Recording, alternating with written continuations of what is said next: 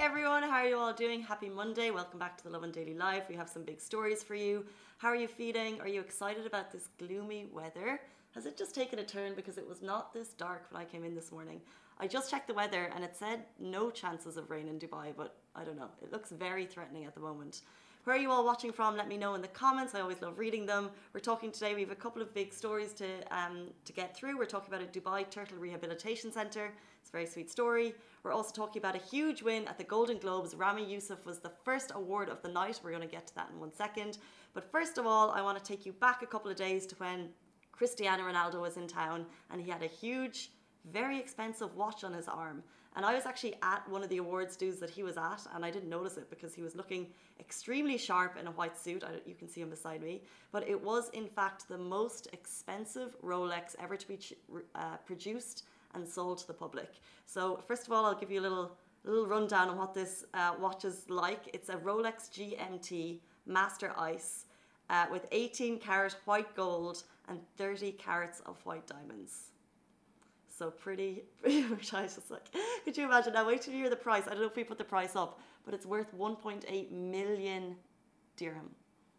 Ka-ching! I mean, that is like two apartments in Marina, I think. Like, that's pretty incredible. So he was here at the Dubai Club Soccer Awards and also the Dubai International Sports Conference. So he did a couple of things here in Dubai with his family, and then he rocked up at the awards do with this like incredible watch, and it's a Rolex, and I mean, that's goals right there. When you can be like one of the greatest footballers of all time and the confirmed greatest footballer of the year thanks to the Dubai Globe Soccer Awards, then maybe you will get to wear one of these masterpieces. I wonder if he owns it or if he just got gifted it to wear.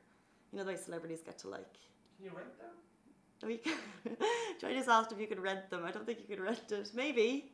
I mean, maybe they give it to certain people, or maybe he bought it, or maybe they gifted it to him as like the ultimate kind of marketing...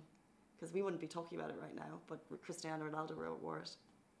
Anyway, moving on to more.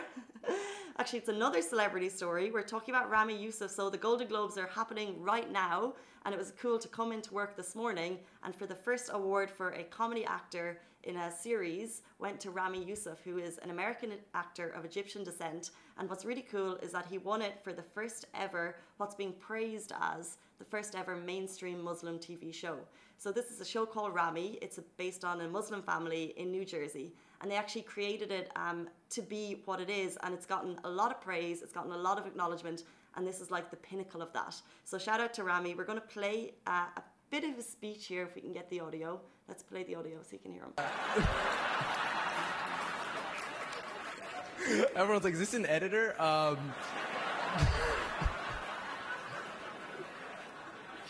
We made a very specific show about an Arab Muslim family living in New Jersey, and this means a lot to be recognized on this level. So I do want to thank everyone who's involved, my co-creators, producers, my family, my mom and dad. This means that my mom also was rooting for Michael Douglas, so Egyptians love Michael Douglas. Look, I know you guys haven't seen my show. So that was it. That was just part of his speech. He actually opened his speech by thanking God by saying Allahu Akbar, which has gotten a couple of headlines, but it was one of the lighter speeches so far that we've heard. There was another speech by Ricky Gervais, and I'm sure you're going to hear about it. Ricky Gervais is, of course, the English comedian who lives in the States now, and he does a lot of these awards. He's done the Oscars, he's hosted them, and his speech is awkward and uncomfortable for the audience, but it's also being praised as brilliant by other people. It's very divisive, so I'd love you to watch it in your own time. It's absolutely fantastic. But these are the Golden Globes. Shout out to Ramy Youssef. So this is a very big award for him. He said he wasn't expecting it. You probably just heard... He was up against people like Michael Douglas, and he said that his mom actually thought that Michael Douglas was going to win. But it's amazing that it was one of the first big surprises on the night, so shout out to him. Very, very cool. Moving on to our final story. This is just a really nice kind of like local community story. A Dubai Turtle Rehabilitation Centre has rescued 1,800 turtles to date since they started in, I think, 2007 or 2004, I'll check that and get back to you.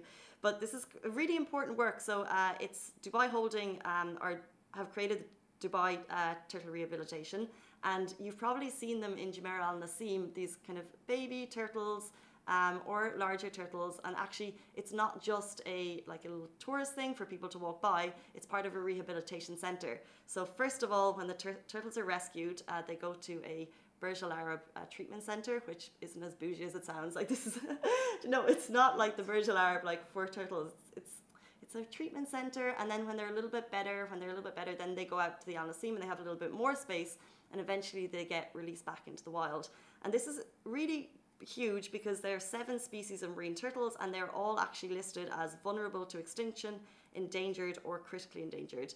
And the Hawksbill turtle, which is actually a native to the Middle East, they only have 8,000 nesting females left worldwide. So the fact that this rehabilitation centre has already rescued 1,800 turtles is very special, and you can actually go and check them out. You can see them whenever you go down. I think it's near Black Tap. Have you ever been down there? No. Yeah. Well, it's kind of one thing you may not go to check it out, but you might be in the Al-Asim near Black Tap, which is that burger place, and near Kyoto. I'm probably pronouncing that Japanese restaurant wrong. There's a little area where you may see them, but they also have feeding sessions. So every Wednesday, there's no charge and there's no booking ahead. And they say it's not really appropriate for groups because they can't really take a lot of people. But if you're ever free on a Wednesday, you can go down and be part of that feeding. It takes like 20 to 25 minutes. That is a wrap for the Love in Dubai Daily Live. Remember, we are back with you same time, same place every morning. Do not forget, we also have Dubai Works Business Podcast, where Rich sits down with the business people of Dubai, so you can get more information about that. And of course, the Lovin Weekly Show, where Shireen and I chat to influencers and get to know a little bit more about them. Bye.